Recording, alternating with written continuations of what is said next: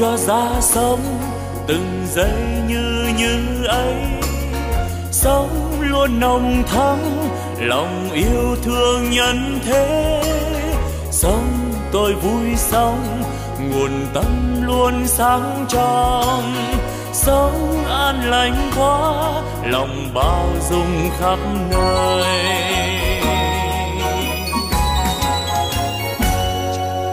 Sống tôi vui sống, từng giây yêu thương quá sống đáng sống, vì tha nhân nên vui sống. Phút như như ấy làm cho tâm tươi sáng. Cái như như ấy là nguồn tâm sáng soi. La la la la la la la la la la la la la la la la la la la la la la la la la la la nếu hay ra thế đời ta luôn luôn mới sống yêu thương mãi từ nay yêu thương mãi sống an vui thế đời ơi ta vui sống sống như như thế mùa xuân luôn thắm tươi. Xuân mãi thắm tươi. Sống như xuân mãi mình đang như như thế. Chính như như đó là quê hương ta sống. Sống ta vui sống vì ta mãi mãi như. Sống như như ấy đời đời mãi tình khôi sống tôi đang sống đời ơi sao vui quá. Sống tôi đang sống vì đời quá tươi vui. Sống như đang sống đời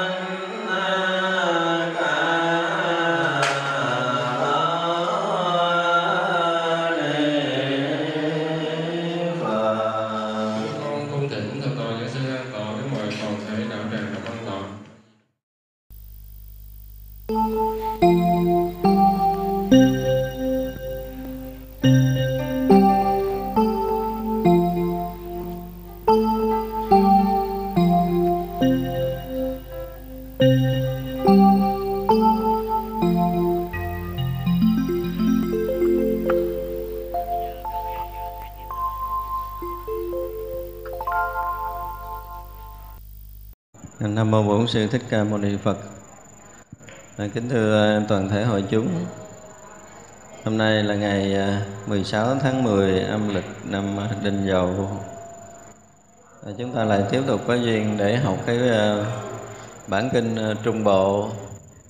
Thì kỳ trước chúng ta đã học một phần đầu của cái bài kinh thứ hai là kinh tất cả các lậu hoặc thì cái phần mà chúng ta học thì rồi là à, cái phần à, Đức Phật dạy cái người mà khi chưa gặp các bậc à, thiện tri thức, chưa gặp các bậc à, chân nhân, chưa được học à, đạo lý cũng như là chưa tu tập thì có những cái à, điều mà không cần tác ý thì à, lại tác ý. Có những điều mà cần tác ý thì lại không tác ý khiến cho dục lậu hữu lậu và vô minh lậu nó được tăng trưởng và phiền não khổ đau nó xảy ra.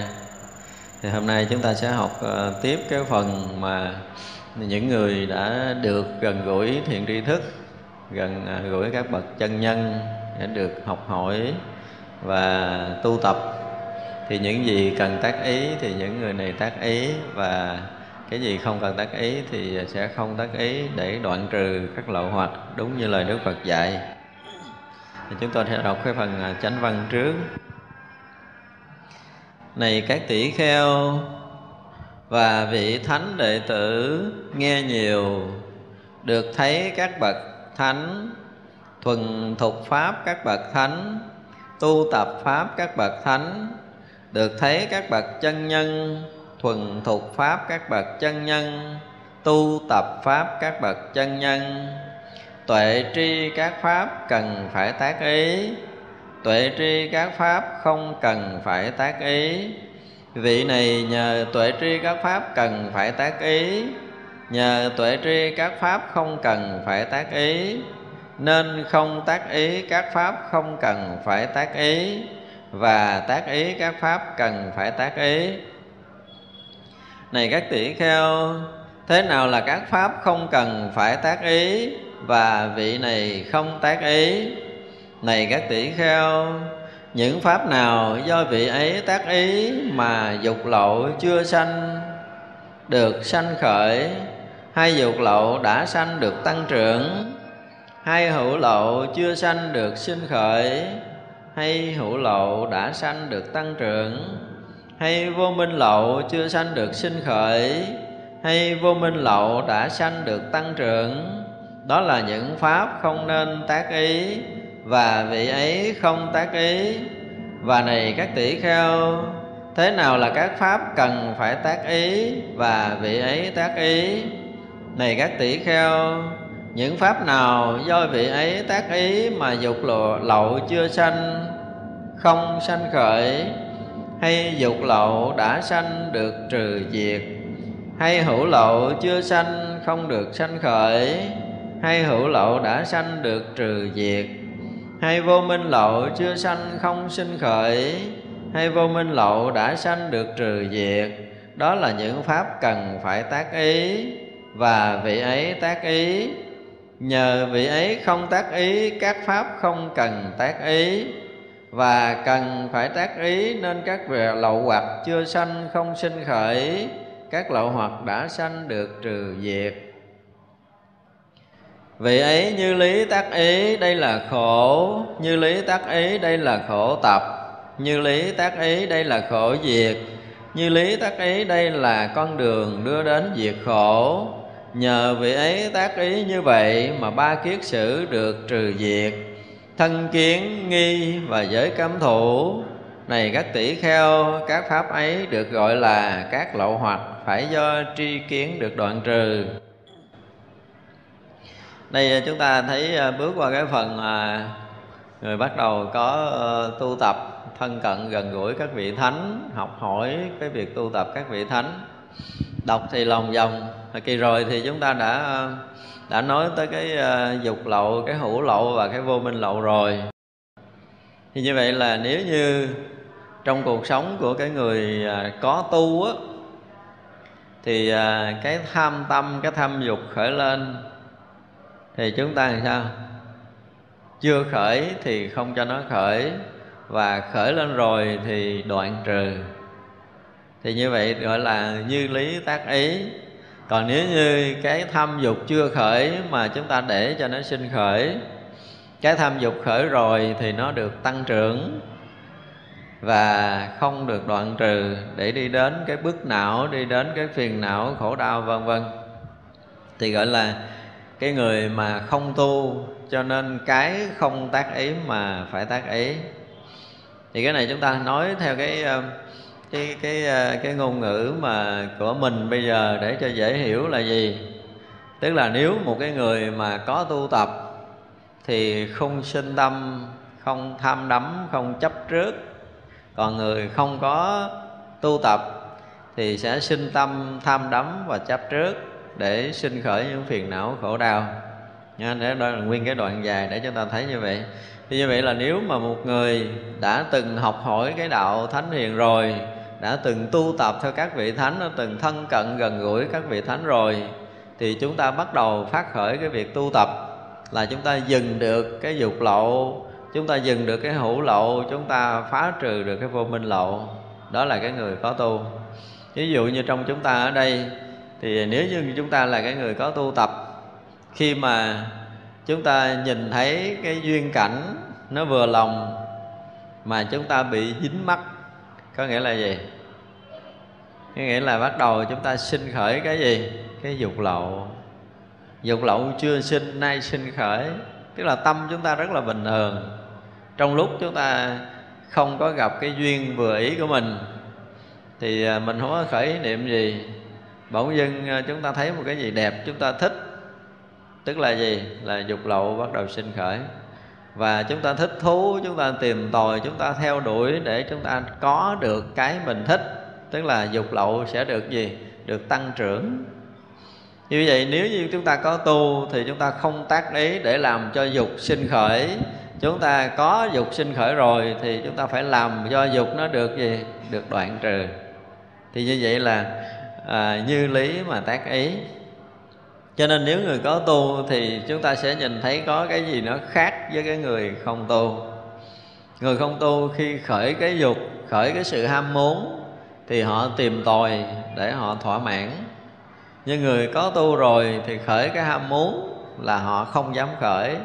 Và lỡ có khởi thì họ phải đoạn diệt để cái sự ham muốn nó không còn có ở nơi tâm mình nữa. Thì cái đó gọi là cái dục lậu chưa sinh khởi thì tác ý không cho nó sinh khởi.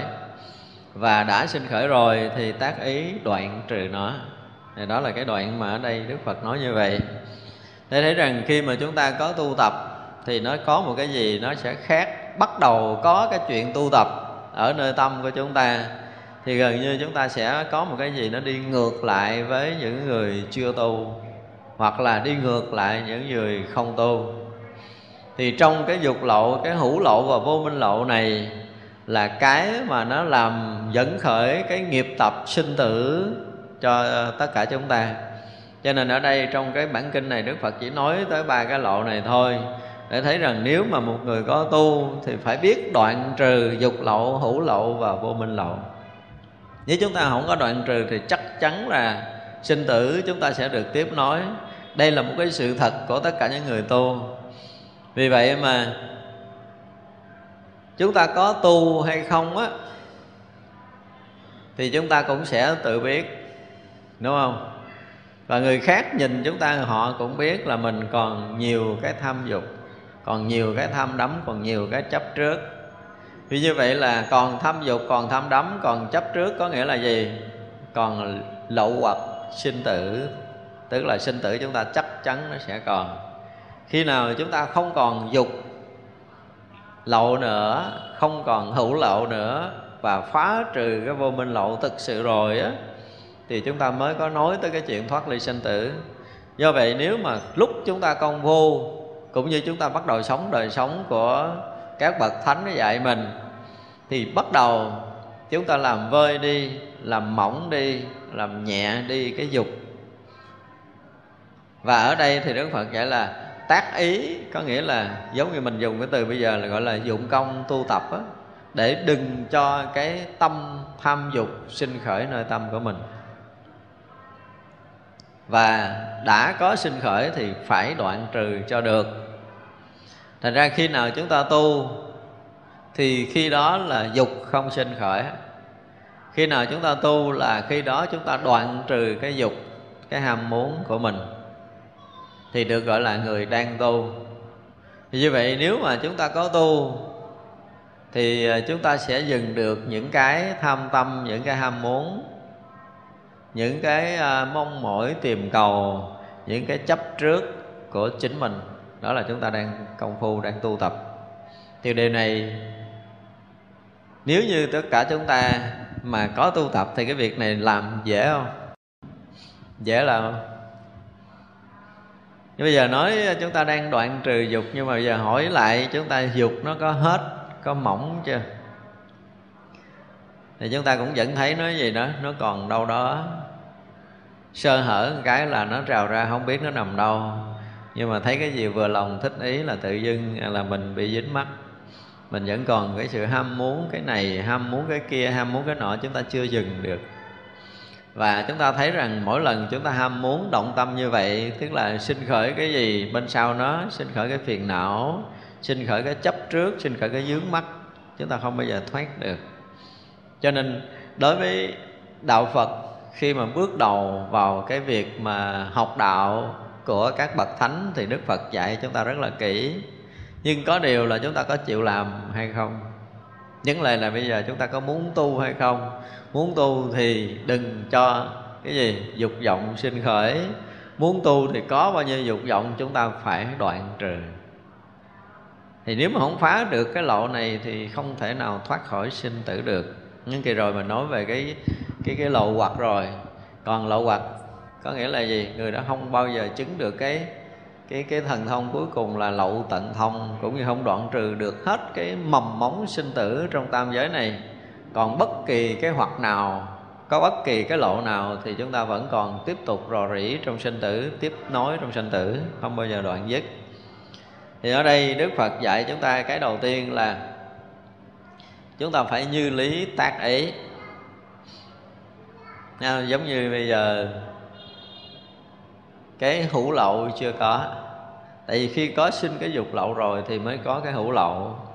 Mà từ cái thấy sai lầm trong lúc chúng ta tiếp duyên thì thêm như đó là cái cái mê lầm, cái vô minh lậu.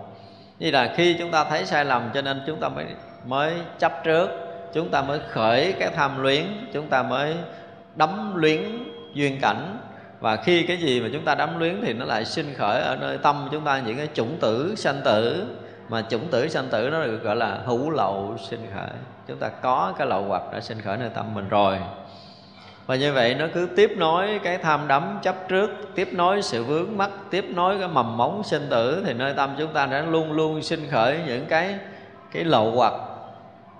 Và lậu hoặc sinh khởi nhiều thì biết rằng là sinh tử chúng ta sẽ mãi mãi tiếp nối chứ không bao giờ dừng. Phiền não mãi mãi còn nơi tâm chúng ta không bao giờ cạn, không bao giờ dứt được thì như vậy là cái người không có tu. Cho nên ngày nào mình có tu, thì ngày đó là sao? Dục lậu không sinh khởi. Giờ nào mình có tu thì hữu lậu không có. Giờ nào mình có công phu tu tập thì cái vô minh lậu nó sẽ không có che chắn nơi tâm của mình. Mọi cái mình thấy, mình biết đều rất là tỏ tường. Không lầm lẫn để không đắm luyến, không chấp trước, không bị khổ đau, không bị vướng mắc trong đó như vậy là trong đời sống của chúng ta, trong đời thường như bây giờ, thì chúng ta rõ ràng khi mà chúng ta ngồi đây á, mình thấy mình rất là thông thả. Mình không có chỗ nào để vướng động lại. Thấy không? Mình không có chỗ nào vướng hết mình ngồi đây. Nếu mà không có chuyện gì xảy ra thì chúng ta cảm giác là mình rất là nhẹ nhàng. Nhưng chúng ta có vướng không? Cái cảm giác nhẹ nhàng chúng ta, nhưng chúng ta có thoát hẳn khỏi dục lậu chưa? Xin thưa là chưa? Vì sao? Vì ở đoạn kế đức phật nói là như lý tác ý những cái điều mà chúng ta đã tác ý như lý rồi tức là chúng ta à, dục lậu chưa sanh không cho sanh khởi dục lậu sanh khởi đoạn trừ rồi hữu lậu cũng vậy vô minh lậu cũng vậy. Nhưng cái đoạn kế nữa đức phật nói tới cái gì? Nói tới tứ đế là chúng ta thấy là trước đức phật dạy đây là khổ thì như lý mà tác ý. Đây là khổ tập chúng ta như lý mà tác ý. Đây là khổ diệt, chúng ta như lý mà tác ý. Và đây là con đường diệt khổ, chúng ta như lý mà tác ý. Và khi một người mà tác ý như lý của cái khổ tập diệt đạo rồi, thì người đó cái đầu tiên là dứt trừ được cái gì? Ba kiết sử ban đầu. Là thân kiến, giới cấm thủ và nghi à, những cái điều này à, chúng ta cũng nói nhiều về kiết sử cũng nhiều lần. Nhưng ở đây chúng ta thấy lại ở đây đức phật gọi là do cái tri kiến phá trừ được cái thân kiến. Là một cái chỗ khác có cái từ ngữ được gọi là gì? Là kiến đạo sở đoạn hoặc. Tức là khi mà chúng ta thấy được đạo lý thì chúng ta đoạn được cái lậu hoặc sinh tử của mình gọi là kiến đạo sở đoạn hoặc thì bây giờ đối với cái thân kiến được gọi là chúng ta được gọi là cái thấy thân này tại sao gọi là cái thấy thân? Ở trước ở trước có nói là gì? Đó là mình thấy là cái thân này là ta, thân này là của ta, thân này là tự ngã của ta. Thì cái thấy đó là cái thấy gì? Cái thấy không như lý không? Cái thấy sai lầm. Nếu mình thấy có thân mình ở đây, tức là cái thấy sai lầm thấy cái thân mình là thiệt, tức là cái thấy sai lầm. Như vậy là cái người mà muốn thoát khỏi cái dục á, thì chúng ta phải ra khỏi cái thấy thân thiệt. Ở đoạn sau này nó gắn trở ngược lại, chứ đoạn trước để chúng ta thấy. Nếu như bây giờ mình thấy ở đây có thân, thì chắc chắn là chúng ta không thoát được cái dục rồi. Thì như vậy là cái người mà phá được cái thân kiến là gì? Tức là chúng ta phá được kiết sử ban đầu để lần lần bước vào cửa ngõ thánh hiền. Như vậy là chúng ta phải đầu tiên phải phá phá được cái thân tứ đại này. Chúng ta phải thấy được cái thân tứ đại này như thật. Nó là như đây đức phật dạy là cái cái như thật của khổ về thân. Rồi đức phật phải nói tới cái như thật của cái cái tập khổ, tức là nguyên nhân dẫn đến cái khổ của thân này đức phật nói tới cái cảnh giới diệt khổ của thân và Đức Phật nói tới cái con đường diệt khổ của thân. Ở đây là cái phần ban đầu thôi, chưa nói tới những cái cảnh giới cao, tức là đang nói tới cái thân thôi. Thì nói tới tận cùng tứ diệu đế là chứng đắc tới niết bàn, tức là phá trừ tới 10 tập nhân đau khổ, và phá trừ được hết cái à, 10 cái kiết sử. Nhưng ở đây Đức Phật chỉ nói cái ban đầu để phá ba cái kiết sử ban đầu thôi. Như vậy là nếu chúng ta có học tứ diệu đế thì chúng ta thấy cái thân này gồm có bao nhiêu cái khổ? Sinh lão bệnh tử là khổ, đúng không? Thế gì nữa? Ái, biệt ly khổ, quán tấn hội khổ, cầu bất đắc khổ và ngủ ấm xí thạnh là khổ. Nhưng mà nó còn thêm cái khổ, ba cái khổ căn bản nữa là gì? Là khổ khổ, hành khổ và hoại khổ. Từ ba cái khổ khổ, hành khổ và hoại khổ nơi thân này để nó làm cho chúng ta thấy sai lầm về thân. Cái thân nếu như chúng ta còn thấy cái thân là mình là của mình là tự ngã của mình thì tám cái khổ và ba cái khổ căn bản này luôn luôn hiện hữu chúng ta không phá được. Như vậy đức phật dạy và nói rất là rõ trong tám cái khổ này. Thì những cái này à, chúng ta đã có giảng qua cái à, cái bài cái phần tứ diệu đế chúng tôi có nói rất là nhiều những cái điều này thì như vậy là trong ba khổ và tám khổ của thân này ví dụ như bây giờ á chúng ta cũng đã từng ờ, học phật rồi trở lại câu hỏi rất là căn bản là gì khổ là gì? Nhiều khi người này nói kìa chị, chị ơi tôi khổ quá chị ơi. Và cái nói bà khổ đâu có bằng tôi khổ đâu. Rồi mỗi người đều kể cái chuyện khổ mình ra nhưng mà thực sự khổ là gì? Khi chúng ta học đạo, chúng ta định nghĩa cái chữ khổ một cách rất là ngắn gọn. Khổ là gì? Nói về thân nên thân này khổ là cái là gì? Khổ là gì? Khổ là sự bức bách. Sự rai rứt của cái gì? Cái bức bách. Sự bất tự do. Ví dụ như bây giờ mình đang ngồi như vậy thì có người lấy ờ, dây trói tay, trói chân mình lại, mình không còn tự do nữa, đúng không? Tức là khổ không? Hoặc là chúng ta bị bức bách. Bức bách mà cái là chúng ta bị bị nóng bức, chúng ta bị lạnh, chúng ta bị cái gì đó, bị bức bách nơi thân xác. Thì cái hiện tượng xảy ra sự bức bách ở nơi thân của mình.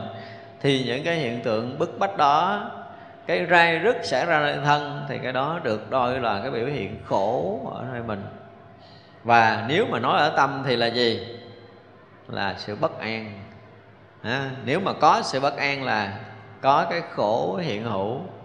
Như vậy về thân là sự bức bách sự rai rứt sự mất tự do. Và rõ ràng chúng ta tự do. Bây giờ nếu mà nói ngồi đây chúng ta à, nóng chúng ta có được quyền lấy quạt chúng ta quạt chúng ta muốn nói thì mình được nói muốn đứng được đứng muốn ngồi được ngồi thì tất cả mọi cái là chúng ta đang rất tự do chúng ta không bị trói cột. Chúng ta không bị mất tự do, đúng không? Nhưng mà sự bức bách của thân mình có thoát ra được chưa? Chưa. Sự rai rứt của thân mình cũng chưa hết. Tức là cái thân đây, nó có thể dẫn tới bệnh tật khổ đau, thì những cái khổ là sanh già bệnh chết khổ theo cái kiểu định nghĩa của đức phật như vậy. Như vậy là khi mà chúng ta bệnh thì sao? Cái đau nhất đúng không? Cái bức bách, cái khó chịu thì đó được gọi là cái biểu hiện của khổ.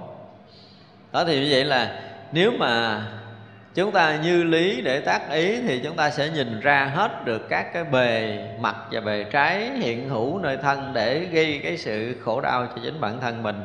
Chúng ta sẽ thấy theo cái chiều sinh là khổ, già là khổ, bệnh là khổ, tử là khổ, cầu bất đắc là khổ, thương yêu mà không được gần gũi là khổ, thù hằn mà chạm mặt hoài là khổ và cái thân này có lúc khỏe, có lúc bệnh, có lúc thịnh, có lúc suy, đó là những cái khổ. Thì những cái điều này chúng ta gần như đã học thuộc lòng hết rồi. Thì như vậy là khi đức phật dạy, chúng ta phải quán, phải thấy được như thật khổ hiện hữu trong cuộc sống của mình. Để chi vậy? Để chúng ta đừng có đừng có đấm trước, đừng có chấp mắt ở nơi thân của mình nữa. Đây là bước đầu nói về thân, đã đang nói trong cái đoạn thân kiến như vậy là nếu chúng ta hiểu được cái khổ, rồi hiểu được là cái tham sân si, mạng nghi, thân kiến, biên kiến kiến thủ với cấm thủ, tà kiến, tức là 10 tập nhân đưa đến đau khổ, thì những cái điều này chúng ta thấy rất rõ ràng. Và đến khi mà nói con đường diệt khổ của thân á, thì bắt buộc chúng ta phải có công phu quân quán để đạt tới một cái giai đoạn mà chúng ta thấy tứ đại này là gì?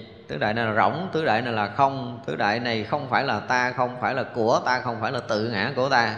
Và tới một ngày chúng ta thực sự thấy được tứ đại này không phải là ta không phải là của ta không phải là tự ngã của ta thì được tạm gọi là chúng ta ở trong cái chỗ mà không thân. Giai đoạn đầu này phải rất vô cái chỗ không thân.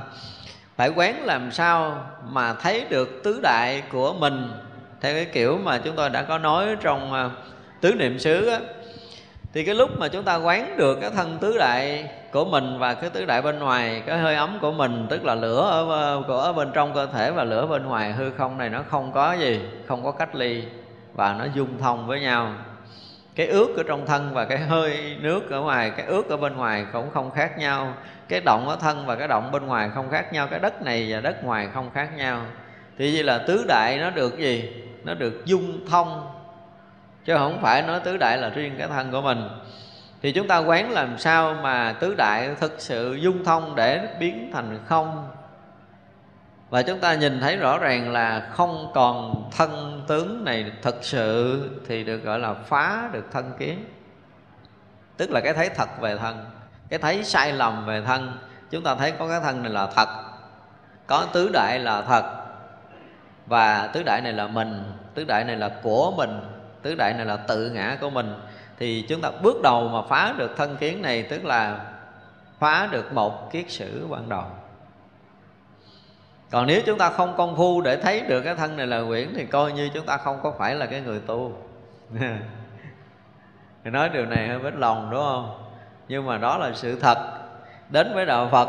Như đức phật có đoạn đầu nói là đạo của ta đến để mà thấy chứ không phải đến để dành cho người không thấy, đến để mà biết chứ không phải đến để dành cho người không biết. Như vậy là nếu như thấy đúng như thật thì chúng ta thấy có thân không? Không. Khi mà chúng ta thấy được đến cái chỗ mà không thân, hiện hữu ở đây, tức là chúng ta mới bước đầu phá được một kiết sử. Mà phá kiết sử này nói thì nghe rất là đơn giản nhưng mà khi chúng ta bắt đầu công phu á để đến một cái lúc mà chúng ta đạt được cái thiền định chúng ta thấy cái thân này là không cái thân này là rỗng á thì nó phải mất rất là nhiều ngày tháng chứ không phải chuyện đơn giản đâu. Đó, khi mà chúng ta đi vào công phu chuyên môn từ cái chỗ mà chúng ta có thể tu bằng cái con đường à, thiền tứ niệm xứ hay là các loại thiền khác mà thực sự chúng ta đi vào công phu chuyên môn rồi á để đến cái độ chúng ta được vào cái định cái chỗ mà rỗng lặng không thân. Thì gì là, ví dụ như chúng ta bắt đầu đi vào con đường hơi thở đi, thì đầu tiên trên cơ bản công phu á, tất cả những người bắt đầu đi vào con đường thiền định thì phải lấy cái nền tảng của hơi thở làm gốc. Và bắt đầu từ hơi thở bốn thì chúng ta hít vào. Trên nguyên lý theo cái kiểu dạy của đức phật ở thiền tứ niệm xứ thì chúng ta hít vào bao nhiêu chúng ta sẽ thở ra bấy nhiêu. Hít vào dài, chúng ta thở ra dài. Hít vào ngắn, chúng ta thở ra ngắn. Hít vào chậm, chúng ta thở ra chậm. Hít vào nhanh, chúng ta thở ra nhanh. Đó là cái ban đầu. Nhưng rồi, chúng ta hít vào, chúng ta dừng lại. Nếu bắt đầu công phu thì tất cả những người tu thiền đều phải thực hiện đúng những cái điều này. Hít vào, chúng ta dừng chúng ta thở ra, chúng ta dừng. Thì trong những cái đoạn hít vào và thở ra của mình, từ đoạn đầu cho tới một phần tư hơi thở, tới giữa hơi thở, tới ba phần tư hơi thở và tới hết hơi thở là phải là cái gì đó nó hết sức là cân bằng, hết sức là đều đặn, không được ngắt quãng, không được nhanh hơn, không được chậm hơn từng hơi một của mình. Được cân bằng từ đầu tới cuối, không được nhanh, không được chậm, không được ngắt quãng. Và khi cái dừng của mình á buổi đầu thì chắc chắn chúng ta không có dừng lâu và dừng đến một mức nào đó mình thấy không được không chịu được chúng ta bắt đầu thở ra ở đây nói chuyện bắt đầu cho chúng ta thấy vậy chứ mà đây là cái chuyện mà chúng ta phải làm chứ không làm không có đạt được những cái chiều sâu của định đâu như vậy là chúng ta dừng lại dừng lại rồi chúng ta thở ra thở ra hết hơi chúng ta dừng lại dừng lại rồi chúng ta hít vào hết hơi chúng ta dừng lại thở ra chúng ta dừng lại gọi là hơi thở bốn thì nhưng đến một cái giai đoạn chúng ta cân bằng được hơi vào, cân bằng được hơi ra, cân bằng được cái khoảng ngắt, thì buổi đầu á, cái khó khăn của mình là mình dừng không có lâu. Như dừng hồi chúng ta sẽ dừng rất là lâu, cái khoảng mà chúng ta ngắt nó sẽ dài hơn. Và người hành giả sẽ có một cái cảm nhận là gì? Sau khi chúng ta dừng hơi thở thì cái khoảng dừng này nó sẽ sẽ có một cái gì đó nó thấy cái cái cái rộng rộng nó hiện ra cái rỗng đó hiện ra là bắt đầu nó hiện ra nơi tâm của mình. Ví dụ mình đang hít á, thì cái động của tâm nó làm dòng tuần hoàn của mình, động nó kích thích não bộ thánh phát sóng nhiều. Nhưng khi chúng ta dừng á, thì cái dòng tuần hoàn nó khi vận tốc của máu chúng ta đi chậm, cái rung động não bộ nó ít và cái phát sóng nó sẽ ít.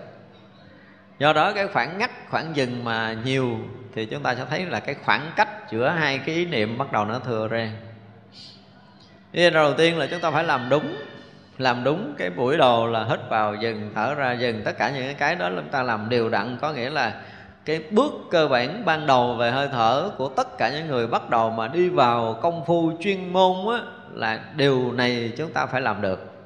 Bắt buộc chúng ta phải làm đúng ở bước cơ bản ban đầu này. Và khi đó rồi thì bắt đầu làm sao nữa? Nếu mà chúng ta tu tốt á, thì hơi thở tự động nó sẽ sẽ dài hơn. Nếu mà trong tư thế ngồi đúng, hít thở đúng thì hơi thở sẽ dài. Hơi thở sẽ dài là bước thứ hai. Hơi thở thì dài xong rồi tới cái gì nữa? Thông. Chúng ta cảm giác nó thông. Bây giờ mình ngồi mình thở, mình nghĩ thông chứ thực sự mình không thông miếng nào đâu. Chúng ta không thông đâu. Khi mà chúng ta ngồi đúng tư thế, kiết già, lưng thẳng vuông gốc cái mặt đất rồi và chúng ta bắt đầu hít thở và ngồi một à, một thời gian ngắn trước khi mà hít thở đúng hết mọi cái tư thế của chúng ta đang đúng thực sự thì chúng ta mới thấy rõ ràng là hơi thở thông. Và khi nó thông rồi thì tự động gì? Nó sẽ sẽ dài. Đó là bước hai nó thông nó dài. Rồi gì nữa? Tới gì nữa? Tới nó nó nhẹ. Tới gì? Tới nó rỗng. Rồi tới gì? Tới không. Thì đây là cái chuyện mà mình nghe nói có 3 phút thôi, nhưng mà có thể thực hiện 30 năm mới tới được cái chuyện này. Đó, rất là công phu rồi chúng ta mới thấy cái chuyện đạo Phật không phải chuyện đơn giản trên lý thuyết nữa. Mà đến với đạo Phật mà chúng ta đã đi vào pháp hành rồi đó là tất cả mọi cái đều là một cái gì đó phải dụng tất cả những tâm lực của mình. Nếu chúng ta không có đem tất cả tâm lực đi vào công phu này thì chúng ta rất là khó đi tới cái chỗ mà gọi là rỗng ví dụ như hơi thở nó dài chúng ta sẽ thấy nó dài. Thay vì bây giờ một phút chúng ta hít vào thở ra 16 hơi thì nó có thể là giật lại còn 15, 14, 13, 10 cho tới một phút mà chúng ta hít vào thở ra có 5 lần. Thậm chí là chúng ta hít vào thở ra một lần là đã hết một phút. Có nghĩa là cái hơi thở bắt đầu dài rồi. Thì lúc đầu á, chúng ta chỉ thấy là hơi thở rỗng dài thôi nhưng mà chúng ta chưa thực thấy hơi thở đâu. Đến một cái giai đoạn mà chúng ta sẽ đạt tới một cái cảnh giới là khi dài khi thông khi nhẹ rồi á, thì lúc đó chúng ta bắt đầu mới thấy hơi thở. Thấy hơi thở rồi bắt đầu chúng ta thấy cái hơi vào thấy cái khí từ bên ngoài đi vào cơ thể của mình. Đi đến đâu thì cái gì? Cơ thể chúng ta tế bào chúng ta sẽ hấp thu cái khí tới đó. Cái sự trao đổi khí của của từng tế bào một. Thì chúng ta thấy hơi vào như thế nào, thấy một cách tường tận rõ ràng, lúc đầu là hơi nhiều và lần lần là hơi ít, cho tới cái khí thở mong manh đi vào cơ thể của mình. Mà đây là điều mà chúng ta phải thấy, chứ không phải là dùng cái tưởng để chúng ta tưởng nữa. Thì khi mà chúng ta thấy được hơi thở rồi là biết trước sau chúng ta cũng sẽ dẫn tới định được. Chúng ta thấy được hơi thở, chúng ta mới làm chủ được còn bây giờ mình thấy là mình hít vô nhiều hoặc là mình thấy mình thở ra nhiều thì lúc đó chúng ta chỉ thấy hơi thở dài hoặc hơi thở ngắn thôi chứ chúng ta không thấy những cái phân tử khí đi ra đi vào. Và như vậy chúng ta không đủ sức để làm chủ hơi thở đi vào định. Như vậy là khi mà đến lúc mà chúng ta công phu nó rỗng, nó thông rồi á, nó nhẹ rồi, nó chậm rồi á, thì chúng ta có một cái sáng lạ thường sẽ ra nơi tâm của mình để mình thấy cái hơi vào, thấy hơi ra. Và khi chúng ta thấy hơi vào, thấy hơi ra, chúng ta thấy bắt đầu điều chỉnh hơi thở chậm lại một chút thì phân tử khí đi vào chậm và ít. Lúc đầu nó là đục nhiều, sau lần lần nó là ít lại, nó bớt đục.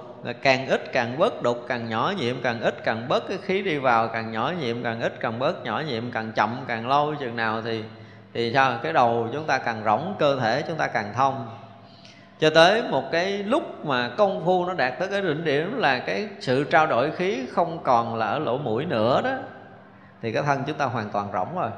Thì lúc đó chúng ta mới thấy được cái sự thông lưu của cái thân với cái hư không này. Cái động của gió bên ngoài cũng như cái động của chúng ta gần như nó không có còn có cái khoảng cách. Hồi nãy mình nói mình quán để thấy nó không có khoảng cách, nhưng mà đó chỉ là quán tưởng thôi. Tới đây mới bắt đầu chúng ta thấy thật. Thấy rỗng cái rỗng của thân. Và khi chúng ta thấy thật rỗng của thân, thì lúc đó chúng ta mới được gọi là phá thân kiến. Chứ không phải phá thân kiến là dễ như chúng ta tưởng đâu. Thì mới phá được kiết sử đầu tiên. Thôi, nếu mà chúng ta đi vào con đường công phu để mà gọi là sử dụng hơi thở mà phá được cái thân này cho tới mức độ mà rỗng để được gọi là phá thân kiến, phá cái thấy sai lầm cái thân này có thật. Ở đây chưa phải là cái lớp chuyên môn rồi đó, chúng ta không có đào sâu nhiều.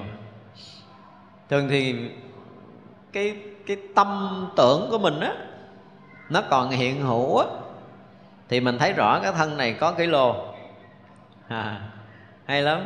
Tới một cái lúc mà cái tâm trưởng chúng ta vừa lặng một cái chúng ta thấy mình không còn trọng lượng nữa. Tức là lúc chúng ta không còn sống bằng cái tưởng. Cho nên khi nào mình thấy mình có thân tức là chúng ta bị rất sâu vô tầng tưởng ấm rồi. Tầng ấm ở đây thì nói về ngũ quẩn là sắc thọ tưởng hành thức á, là rất sâu vô tầng tưởng rồi mình thấy có mình là mình rất cho tưởng, thấy có ký. Bây giờ mình đi, mình cảm giác mình nặng nề là mình đang sống trong tưởng.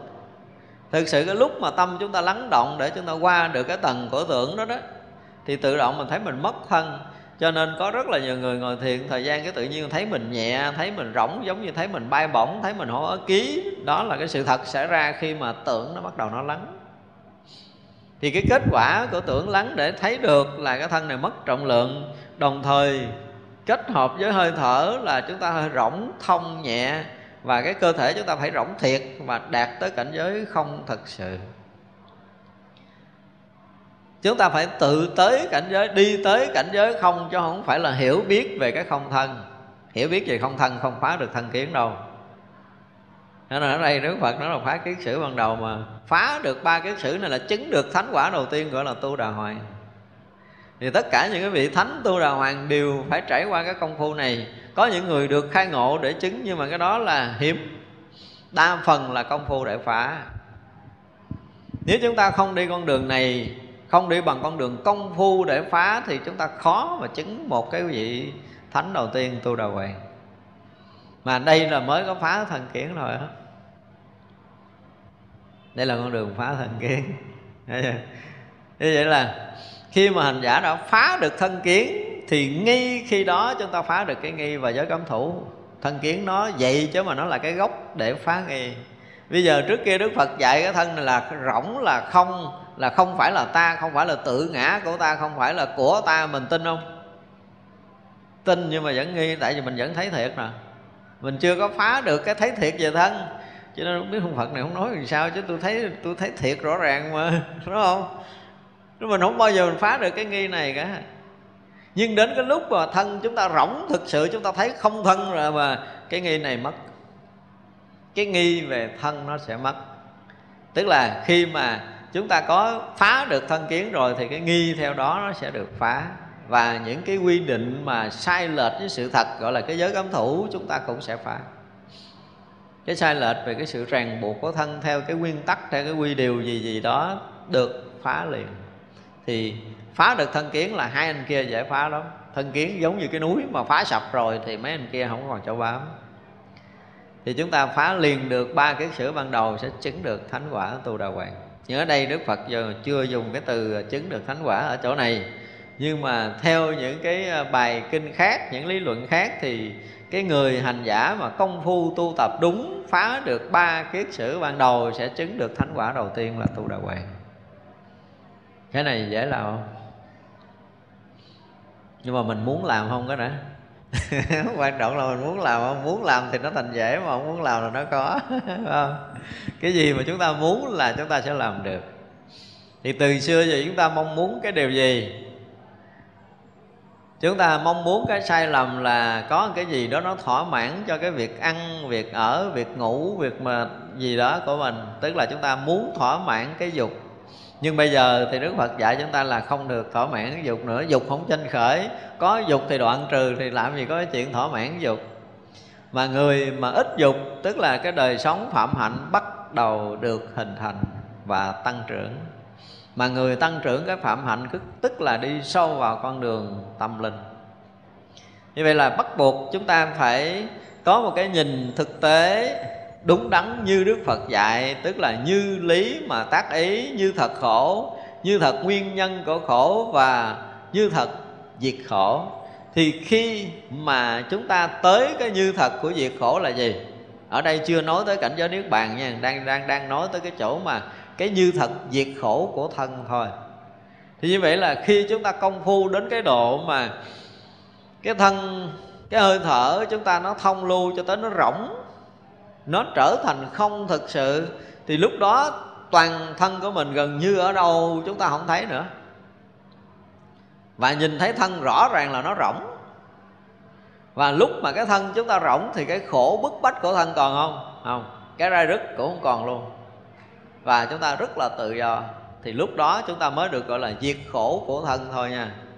Chứ chưa nói tới cảnh giới nhất bàn cho nên ở đây là cái phần ban đầu chúng ta học đừng có nghe nói là khổ tập diệt đạo, cái chúng ta nói luôn tới cái cái chứng đắc niết bàn chưa? Đoạn này thì đoạn chưa phải như vậy. Chúng ta phải thấy rằng từng đoạn kinh đức phật nói rất rõ ràng là ở đây chỉ là diệt khổ ở nơi thân ở đây chỉ là phá cái thân kiến là phá cái nghi và phá cái giới cấm thủ thôi. Chứ đức phật chưa nói là chứng đắc niết bàn ở cái phần sau. Do vậy chúng ta phải thấy ở đoạn đầu thì đức phật chỉ dạy cái phần đầu thôi. Và phần này nếu chúng ta bắt được á, thì mới nói chuyện sau còn nếu phần này mà chúng ta không tu được thì đức phật có nói thì mình cũng nghe chơi cho vui chứ mình làm cái gì được. Đúng không? Nghe cái phần thân kiến, nghe cái thằng diệt cái khổ của thân mình làm không được thì mình gần như không làm được cái chuyện gì trong đạo nữa đâu. Nói dốc nghe chơi thôi. Đó là cái điều mà chúng ta phải thấy. Cho nên đi vào con đường của đạo phật thì là đạo như thật, phải thấy như thật, sống như thật rồi bắt đầu mới nói như thật thì đây là những cái bước mà rất cơ bản bắt buộc tất cả những người đi theo con đường giác ngộ giải thoát của đức phật chúng ta phải đi con đường này. Nếu chúng ta không đi con đường này thì không có con đường để diệt khổ đâu. À, thì vậy là trên cái hệ thống kinh điển nguyên thủy đức phật dạy rất rõ ràng. Bây giờ quan trọng là gì? Chúng ta có ý thức và chúng ta có quyết tâm để phá trừ cái lậu hoặc hay không? Chúng ta có muốn thoát khỏi khổ hay không? Nếu chúng ta muốn thì chúng ta phải thực hiện công phu để diệt trừ cái khổ, diệt trừ cái cái lộ hoặc trong sinh tử. Còn người nào mà không có quyết tâm thì cái chuyện này nó trở thành cái chuyện xa lạ của mình. Giống như chúng ta đi học pháp, chúng ta thấy cái chuyện này nó không có dính gì tới mình nữa đó nhưng mà nếu như chúng ta học phật mà thấy cái chuyện này không phải là cái chuyện của mình, thì chúng ta cũng không nên học Phật thêm nữa để làm gì?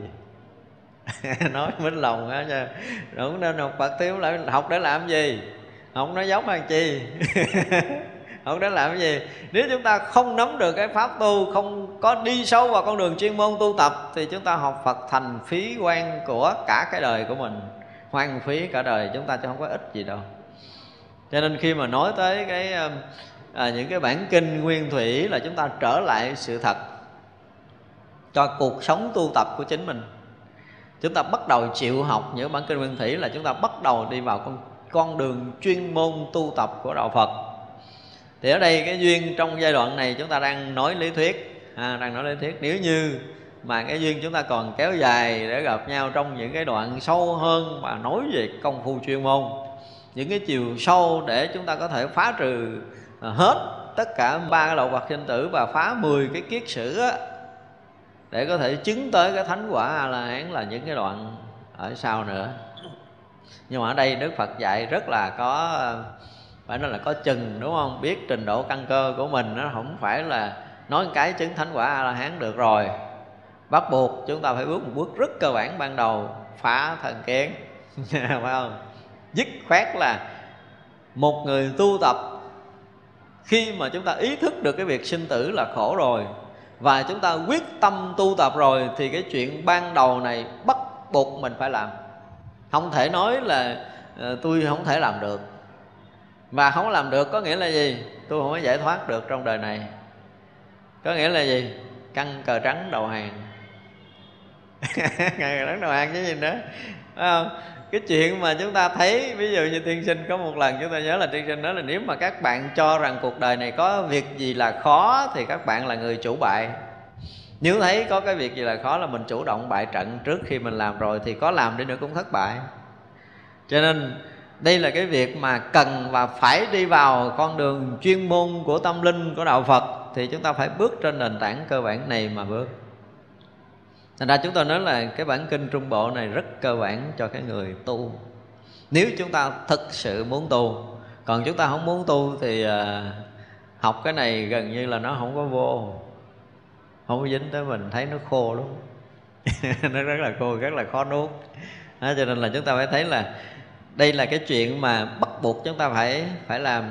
Thì vậy là khi mà người ta thấy được cái sự thật của cái uh, cái thân là rỗng. Đương nhiên đầu, cái đầu tiên là thấy sự thật, cái thân này là khổ. Thì chúng ta phải quán cái nguyên nhân dẫn tới cái khổ của thân này, đúng không? Rồi chúng ta sẽ tu tập theo đúng những cái điều Đức Phật dạy để thấy cho tới tận cùng cái thân này là gì? Là đạt tới cảnh giới là không khổ của thân, tức là tới cảnh giới diệt đế diệt đế của thân thôi, chưa nói tới của tâm để chứng quả niết bàn nha. Đây mới có diệt đế ban đầu. Chúng ta nói lại là đoạn này thì không thể giảng dài hơn, không thể giảng thêm được. Ở đây là chúng ta chỉ nói tới cái chừng mà thân này nó là rỗng thôi.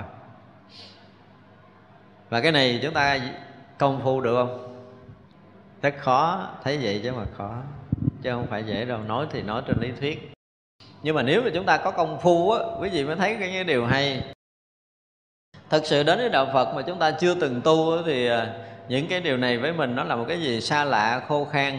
Nhưng mà chúng ta đã có công phu rồi chúng ta thấy rất là thú vị. Chúng ta đi vào con đường công phu chuyên môn mình thấy thú vị lắm luôn á. Từ xưa giờ chúng ta đã quen biết quen hiểu tất cả những cái gì ở bên ngoài những cái đẹp đẽ gì ở bên ngoài. Mình nghĩ đó là những cái cảnh đẹp ở uh, những khu du lịch các nơi nổi tiếng thế giới nhưng mà những cái đẹp đó không có so gì với một cái chút xíu siêu nhỏ khi mà chúng ta đi sâu vào con đường công phu. Không có. Những cái hưởng thụ mà chúng tôi nói là hưởng thụ về vật chất á, cho tận cùng cái hưởng thụ của thế gian, nó chỉ là một phần tỷ lũy thừa, tỷ tỷ tỷ tỷ nhỏ nhiệm của hưởng thụ tâm linh.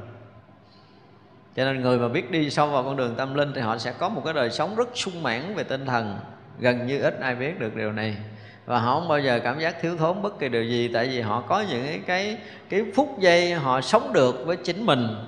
Trong cái tự tâm thanh tịnh thì chúng ta thấy là cái giá trị đó tầng gian không thể nào đổi được. Nhưng mà chúng ta phải đi sâu chúng ta phải thực hành thì chúng ta mới có thể đạt tới những cái cảnh giới tâm linh này. Thật ra khi mà mọi người phá được cái thân kiến rồi thì cái pháp mà Đức Phật dạy chúng ta không nghi nè chúng ta không nghi mình nè chúng ta không nghi người nè, chúng ta không nghi cái pháp chúng ta đang tu nè. Chúng ta không nghi cái quả vị của các vị thánh chứng. Tại vì phá thần kiến mình phá nghi cái, phá giới công thủ, mình bước vào cái cửa thứ nhất của thánh vị rồi. Thì người mà chứng quả tu đà hoàng thì sinh tử, theo như trong kinh nói là chúng ta chỉ còn sinh đi lộn lại trong nhân gian bảy đời nữa là chúng ta chứng thánh quả a la hán. Thì tới lúc đó mình còn nghi không? Không, thấy rõ lắm.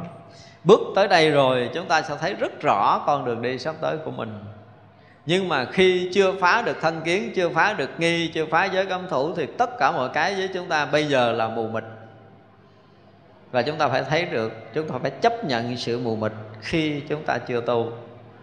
Và nếu như một người mà có ý thức thực sự, thì mình chấp nhận cái mù mịt này kéo dài với mình không? Chấp nhận cái mê lầm còn tiếp diễn không? Không, chứ không ai muốn cái điều đó hết không muốn thì bây giờ bắt buộc phải làm. Bắt buộc phải làm thì phải sao? Phải như lý mà tác ý. Thấy chưa?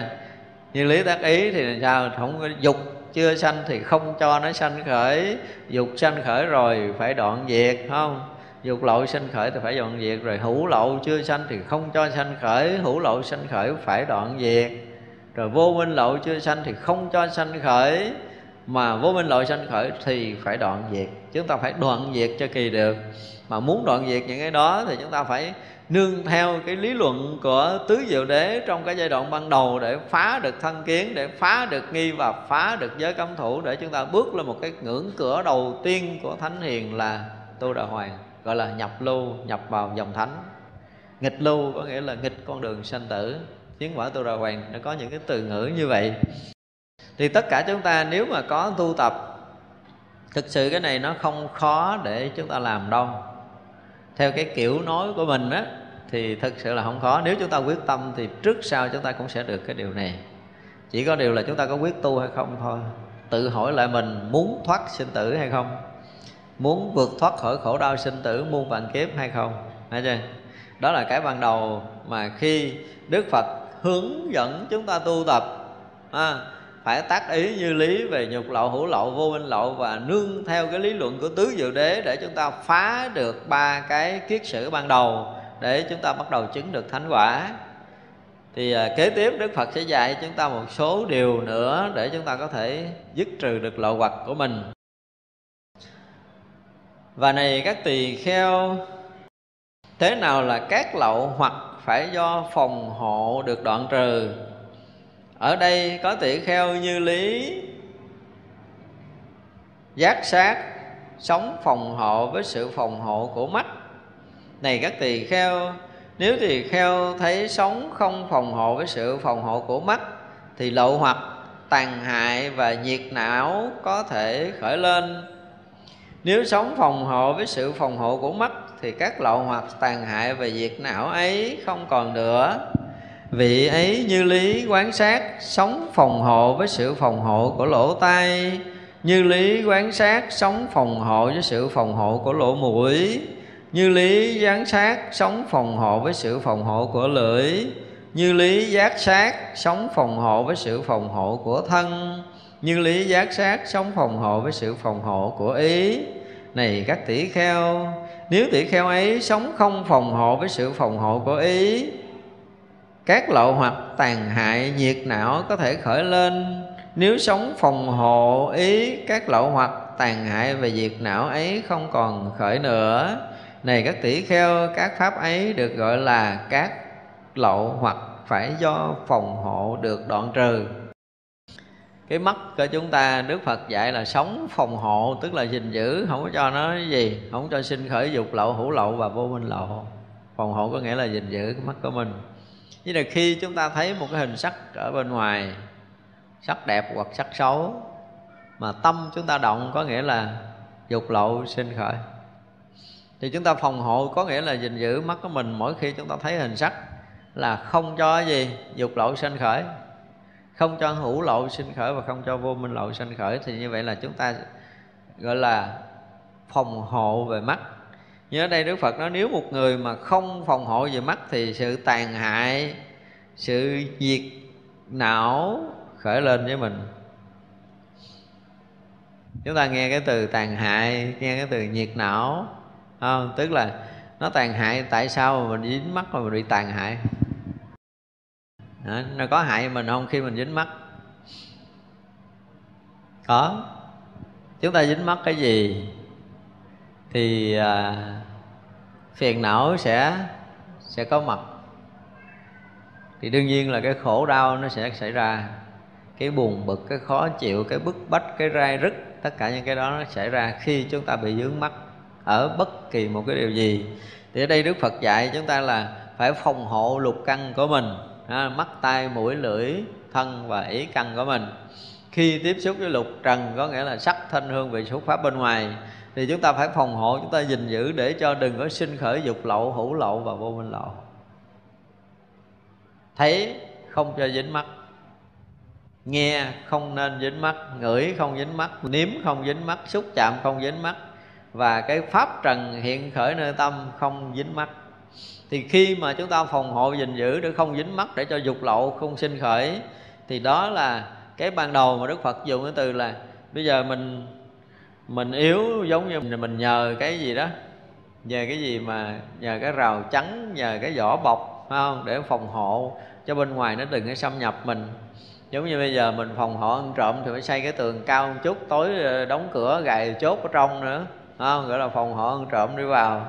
Như vậy là dùng cái từ phòng hộ có nghĩa là chúng ta gìn giữ, đừng có cho tất cả những cái duyên cảnh nó rớt vào nơi tâm của mình thì phòng hộ nơi mắt là làm sao khi chúng ta thấy sắc là chúng ta không bao giờ dính mắt, không bao giờ sinh khởi ý niệm phân biệt so sánh, rồi thích hay là không thích, ghét hay ưa, vân vân. Tất cả những ý niệm nó không sinh khởi khi mắt chúng ta đã chạm tới duyên cảnh bên ngoài. Thấy là thấy, mà không có phân biệt phải quấy hơn thua nữa. Thấy không có so sánh phân biệt đúng sai cao thấp nữa. Thấy không còn có một cái chỗ nào dính mắt nữa thì như vậy là chúng ta đã phòng hộ được nếu không phòng hộ này thì nhiệt não sẽ phát sinh, tức là phiền não sẽ có. Đó, thì là cái ban đầu, đúng không? Thì vậy là với đức phật thì đức phật dạy chúng ta từng bước từng bước rất rõ ràng. Nếu như bây giờ mình đi một vòng ra ngoài đường mà mình về, mình không có dính tới cái chuyện gì ở bên ngoài á, thì về có chuyện gì để kể không? Không có, đúng không? Nhưng mà đi một vòng ra ngoài cái nhiều chuyện giật gân, nhiều chuyện hấp dẫn. Về cái mình mắt của đệ là chị là tôi nói cho chị nghe, tôi mới gặp một cái chuyện hết sức hấp dẫn luôn. Mà nói riêng cho chị thôi nha, đừng kể cho ai. Không? Đó, mình gặp người cái mình nói có một chuyện nhưng chưa thôi, mình không phải về đó mình tắm vậy là đủ là hết đâu. Đêm nay nếu mình có ngồi thiền thì mình sẽ thấy rằng tất cả những cái cảnh mà mình sáng mình thấy mình thích hoặc không thích mình ưa hoặc không ưa gì đó nó trào đầy ở nơi tâm thức của chúng ta. Cái nói ủa sao tôi tu mà tôi vọng tưởng quá trời. Thì sao vậy? Là tại mình đi gom mình sáng rồi tối mình đổ à, gom rác ở ngoài đường. Về cái bắt đầu tối nó tràn ngập nơi tâm thức của mình mình nói mình vọng rộng vọng tưởng rồi cái chuyện mới trong một ngày thôi có khi một thời ngồi thiền một tiếng đồng hồ chúng ta không giải quyết hết. Và nếu như những cái cái chủng tử nghiệp thức đó mà chúng ta không giải quyết hết được trong đêm nay thì cái gì nó trở thành cái gì? Trở thành uh, chủng tử sinh tử tiếp nối nó sẽ đầy thêm nơi tâm thức của mình thì ngày mỗi ngày chúng ta thấy, chúng ta quân vào, mỗi ngày chúng ta nghe, chúng ta quân vào, gần như là lục căn chúng ta là không ngày nào không quân vào. Và như vậy thì không phải là người đang phòng hộ sáu căn. Hả chưa? một người phòng hộ sáu căn kỹ lưỡng cả một cái ngày thì từ sáng cho tới chiều, khi ngồi lại mình thấy mình không không có chuyện gì để dính hết á. Không có chuyện gì để nhớ trong ngày hôm nay hết á. Không có chuyện gì mà mình có thể có thể tưởng tượng lại được tức là chúng ta phòng hộ sáu căn chúng ta thật kỹ. Thì trong cái thấy, cái nghe, thấy là thấy, nghe nghe nghe xong rồi thôi, thấy xong rồi hết. Xây lưng không còn. Nhưng mà chúng ta thấy, chúng ta xây lưng còn có nghĩa là gì? Chúng ta không khéo phòng hộ lục căn của mình. Thì điều này dễ tu không? Cho cái nào cũng khó hết trơn vậy trời. Cái nào cũng khó hết rồi. cái mình bây giờ không ấy mình muốn lấy tay bịt mắt đi ngoài đường. Ở đây gọi là phòng hộ lục căn. Đó. Chúng ta phải rất là kỹ, phải nói thật sự là khi mà chúng ta tu á, thì gần như 24 trên 24 chúng ta không có hở cách công phu được đâu. Nếu chúng ta là cái người đang trong giai đoạn công phu tu tập, thì tất cả những cái thấy chúng ta phải gìn giữ cho được là không để cái, này là tức là căn tiếp xúc với trần thì thức không can dự nếu mà để thức can dự thì là sao? Là không phòng hộ lục căn. Đây là điều mà chúng ta phải thấy. Thì thấy vậy chứ mà khó. Cho nên nói thì à, ở bên ngoài á, họ chưa có hiểu biết về cái việc công phu tu tập ở trong ờ, đạo á, thì họ cho rằng cái việc tu không dễ lắm. Nghe chưa? Nhưng mà ngon, vô trong chùa tu một ngày sẽ biết. Tôi phải nói vậy đó, ngon tu một ngày sẽ biết liền à. Coi mình tu được cái gì. Chứ bên ngoài cái gì mình cũng biết, cái gì mình cũng hiểu, cái gì mình cũng có thể nói được. Nhưng mà bắt đầu đi vào công phu tu tập để mình thấy rằng là mình chỉ cần giữ từ sáng tới chiều thôi. Tôi nói giữ cái căng mắt thôi. Để cho đừng có bị dướng mắt để tối mình ngồi lại, mình là, mình ngồi lại cái là mình nói là nó sạch. Không còn cái chuyện trong ngày ai trong chúng ta trong mỗi ngày được cái điều này đưa tay lên coi thử. Đó gọi là phòng hộ lục căn của mình cho kỹ. Một căn mắt thôi chưa nói tới mấy căn khác. À, ví dụ như bây giờ cái căn mắt mình phòng hộ không kỹ rồi thì cái căn tay mình phòng hộ cũng không kỹ mình nghe ai nó không biết nữa. Tự dưng cái là tôi đâu có chọc kẹo rồi cái chữ tôi à. Nó lén mình đi nghe được. Nó lén mình mà mình nghe được. Rồi tối tới cái thời ngồi thiền cái bắt đầu nó trào ra cái mình khó chịu, mình bực bội, gọi là nhiệt não phát sinh không bực bội, khó chịu, giận hờn. Trong lúc ngồi thiền cũng có thể chửi người ta làm bầm trong đó nữa. Chứ đâu có yên đâu, đừng có thấy là thấy phiền não để mình à, diệt trừ thì khác. Nhưng mà khi mà cái phiền não sẽ khởi lên rồi á, cái sân hận của mình nó bắt đầu có mặt. Và mình cũng có thể là ờ nó chửi tôi bữa nay vậy ngày mai gặp tôi rồi sẽ biết, tôi sẽ chửi một câu gì dày nè, cái nguyên thời người thiền, cái mình lựa câu nào mà nặng nhất nói cho người ta, cảm giác là người ta phải tức ngực ôm đầu á, thì mình sẽ bắt đầu chấp nhận. Thì nghĩ cho ra tới một câu đó là hết giờ ngồi thiền rồi. Như vậy là một ngồi một thời một thời không phải tu mà một thời chửi lộn một mình. Đọc diễn không? Chúng ta đọc diễn. Và nhiều lắm thực sự thì những cái chuyện này hồi xưa khi mà chúng tôi công phu chưa tốt, chúng tôi bị hoài. Chửi lầm bầm suốt một tiếng luôn. Tôi tới rồi mình quýnh cái can xả tiền mình mới giật mình là mình là nãy giờ đâu có tu đâu. Nãy giờ ngồi chữa lộn. Mà chuyện này thì rất là nhiều người bị. Cho nên gìn giữ lục căn mà được thanh tịnh là không phải đơn giản đâu. Cho tới khi mà chúng ta thấy, ví dụ như à, tới cái thời của các vị thiền sư thì nói nghe nó còn nhẹ. À, thiền sư nói sao? Căng trần không dính nhau là giải thoát. Nghe nhẹ không? Quá nhẹ luôn á. Nhưng mà căng trần mình có dính nhau không? Dính không? Ai nói dính đưa tay lên? Thấy gật đầu quá trời kêu đưa tay không dám đưa. Sự thật á thì khi chúng ta lầm á mình nghĩ là mình dính trần đây, khi mình nói đây là nói tới cái lý luận khác chứ không còn nói theo lý luận nguyên thủy nữa nè, nói tới lý luận khác. Thì căn và trần, nếu mà chúng ta có một cái thấy nhìn mà đúng á, thì thật sự nó không dính nhau. Căn trần không có chỗ nào dính hết nữa ví dụ như bây giờ chúng ta nhìn thấy ờ, nhìn qua bên trái, chúng ta thấy cái người bên trái, đúng không? Thì chúng ta quay qua bên phải là chúng ta thấy cái bên phải, bên trái chúng ta không còn thấy nữa nếu như bây giờ chúng ta nhìn thấy bên trái này mà quay qua bên phải thì cái hình ảnh bên trái nó vẫn còn dính để nó che bên phải thì mới gọi là dính nhau. Về mắt chúng ta phải nói như vậy, tức là chúng ta phân biệt từng căn để mình thấy như vậy. Về lỗ tai, nếu mà dính âm thanh á, thì nói một tiếng đầu tiên chúng ta nghe một tiếng đó thôi, nói tiếng thứ hai chúng ta không cách nào nghe được tiếng thứ hai, đúng không? Nhưng bây giờ nói nhiêu tiếng chúng ta nghe hết. Có nghĩa là căn nó không có dính với trần tự động ô tô ma tích nó không dính chứ không cần phải mình dụng công. Và khi mình thấy đúng được điều này rồi thì mọi chuyện khác liền đó nha. À, nói theo kiểu nguyên thủy thì nghe nó nó nặng nề đúng không? Phải phòng hộ phải gìn giữ đừng cho dướng mắt. Nhưng mà nói theo cái kiểu lý luận mà của đại thừa thì chúng ta sẽ thấy là một cái chuyện hoàn toàn khác. Nhưng mà đây mới là cái chuyện thật. Giai đoạn đầu đức phật dạy cho người mới tập tu thì phải gìn giữ phòng hộ lục căn của mình. Nhưng mà đi sâu vào chiều sâu chuyên môn rồi á, thì khi mà chúng ta đủ cái định tĩnh để chúng ta nhìn rõ được cái sự thật, thì chúng ta sẽ nhìn ra một cái điều là căn trần chưa từng dính nhau lần nào.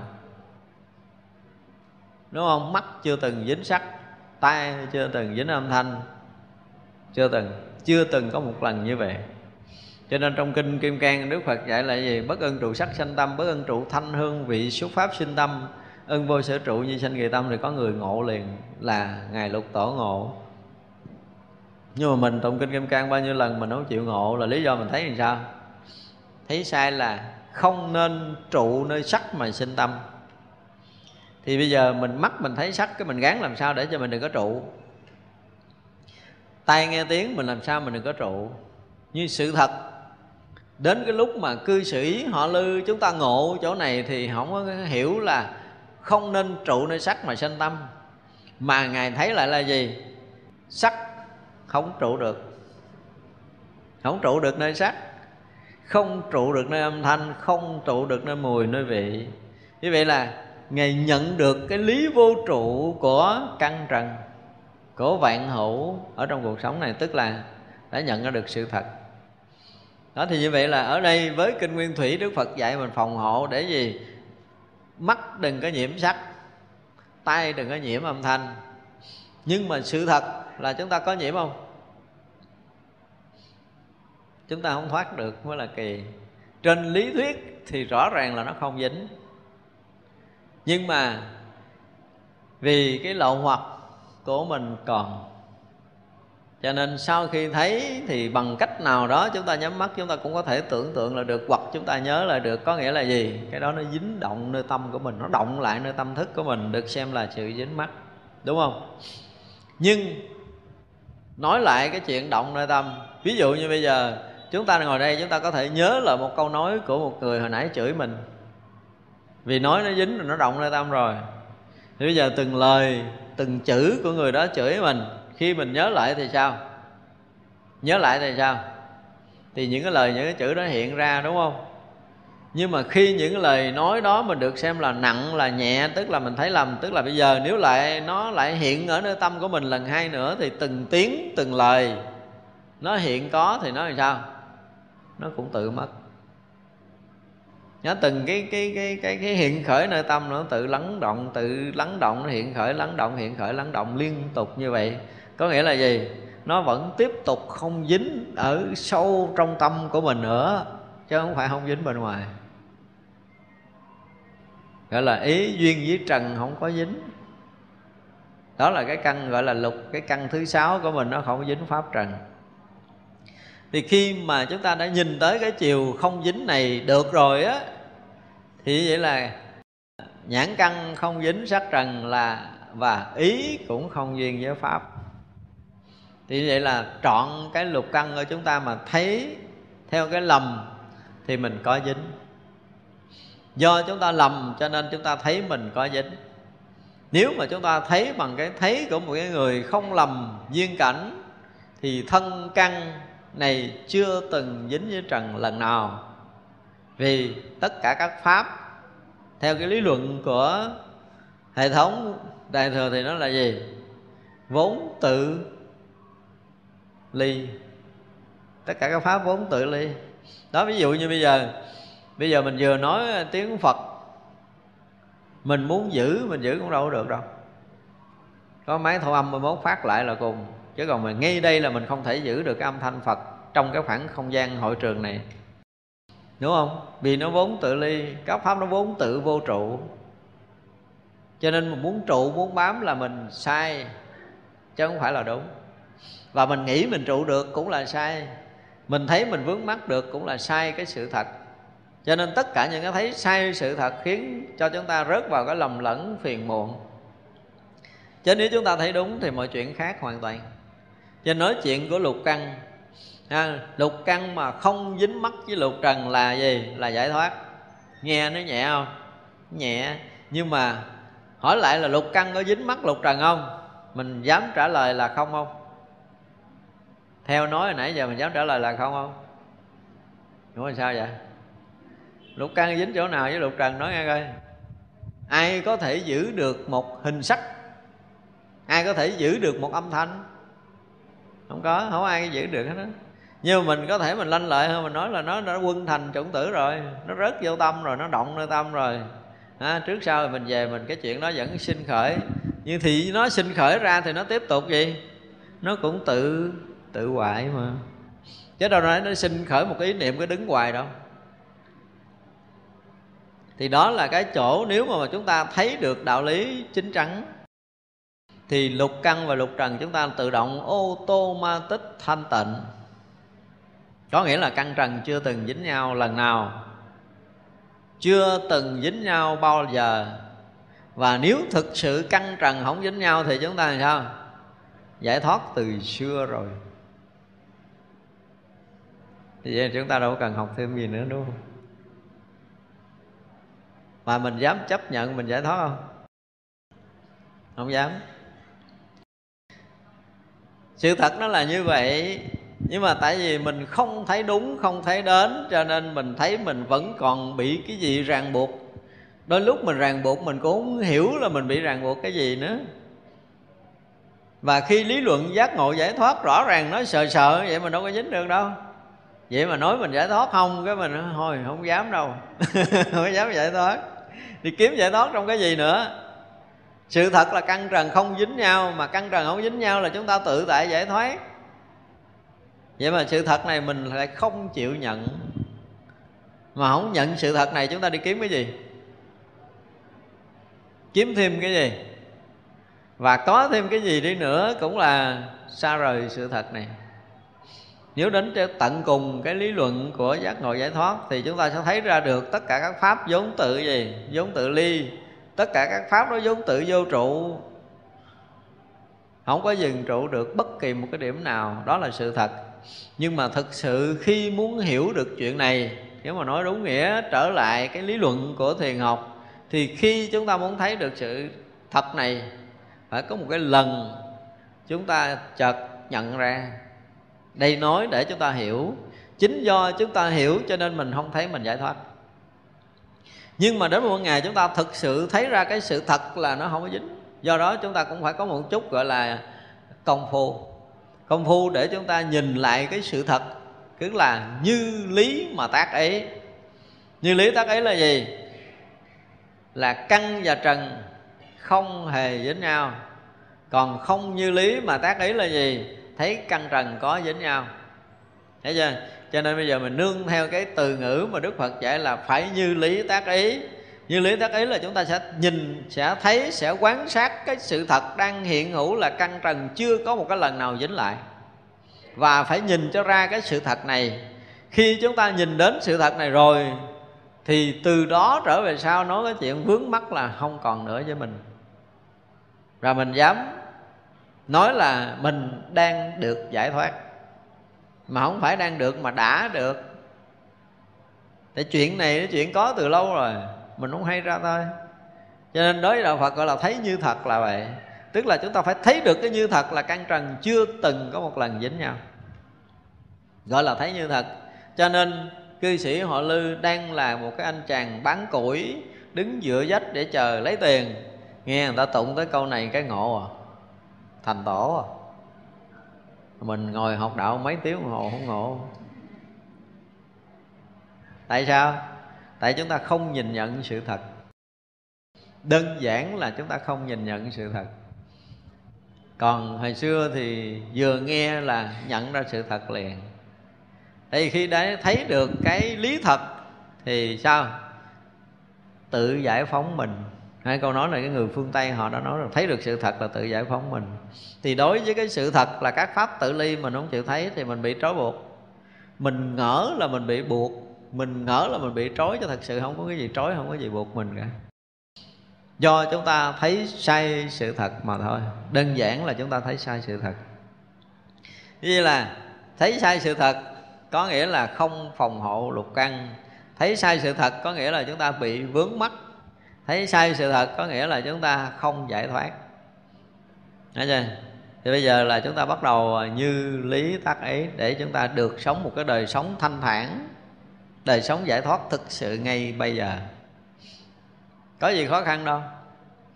Bây giờ sự thật mà nhìn lại nãy giờ nói dính lại tiếng nào nói đi. Đây là sự thật. Sự thật đang hiện ra là từng tiếng một tự mất có nghĩa là nói nhiều cũng không dính mình, nói ít cũng không dính mình, nói nặng cũng không dính mình, nói nhẹ cũng không dính mình. Thậm chí là tôi chấp cho lập cái bàn trù trước nhà tôi trù suốt ngày suốt đêm tôi cũng đâu có dính đâu. Đúng không? Nếu mình dám như vậy thì thực sự là mình đã nhận được cái đạo giải thoát.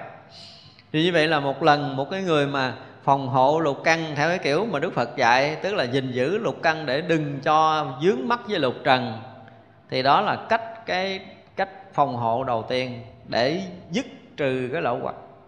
Khi mà chúng ta thấy được tất cả các căn trần không dính nhau rồi á, thì chúng ta không sanh cái dục lậu, hữu lậu và vô minh lậu nữa.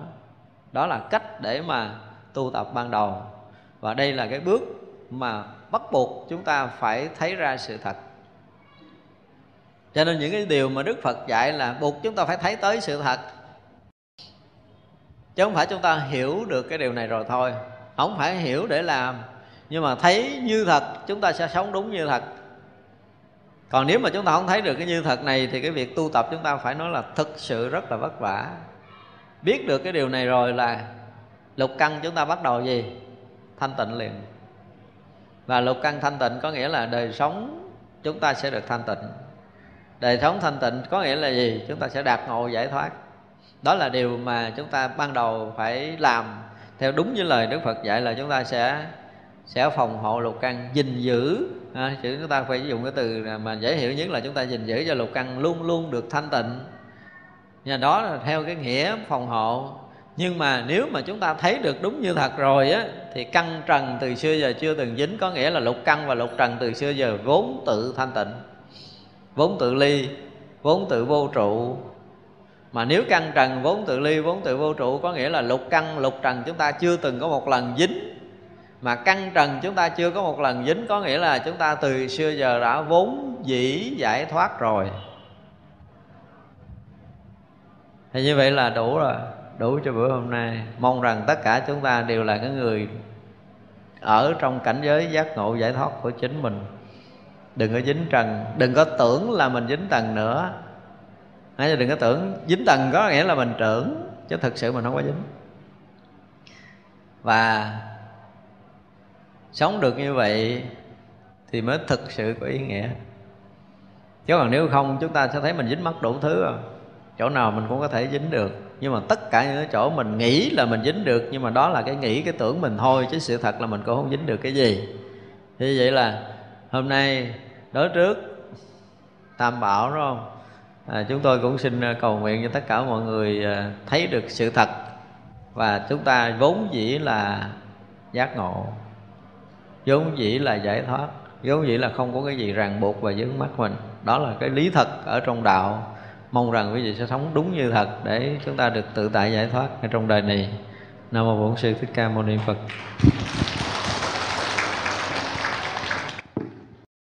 Rồi bây giờ chúng ta chắp tay hồi hướng thì chúng sanh vô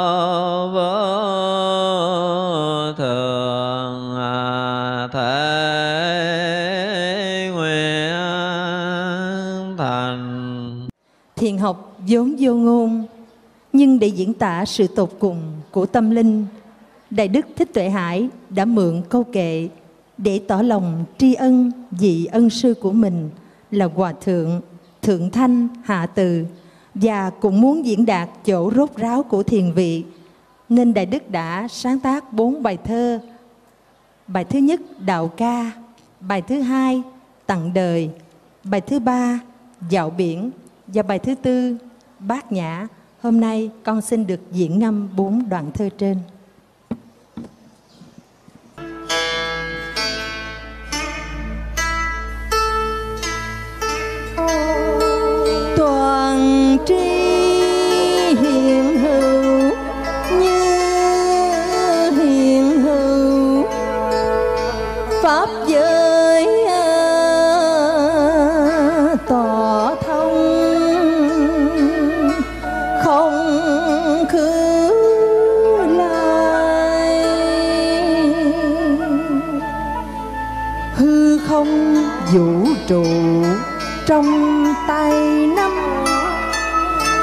Bàn sinh tử mãi.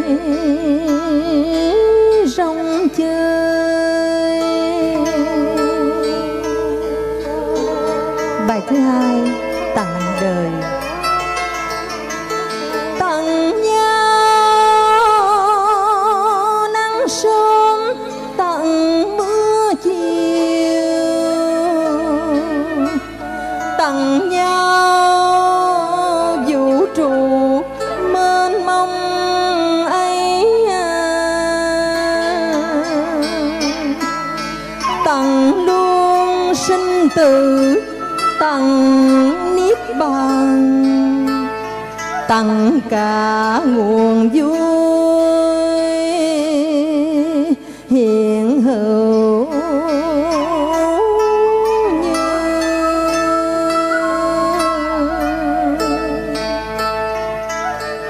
Bài thơ thứ ba, vào biển. Lang thang, chiếc bóng bên bờ biển. Chợt thấy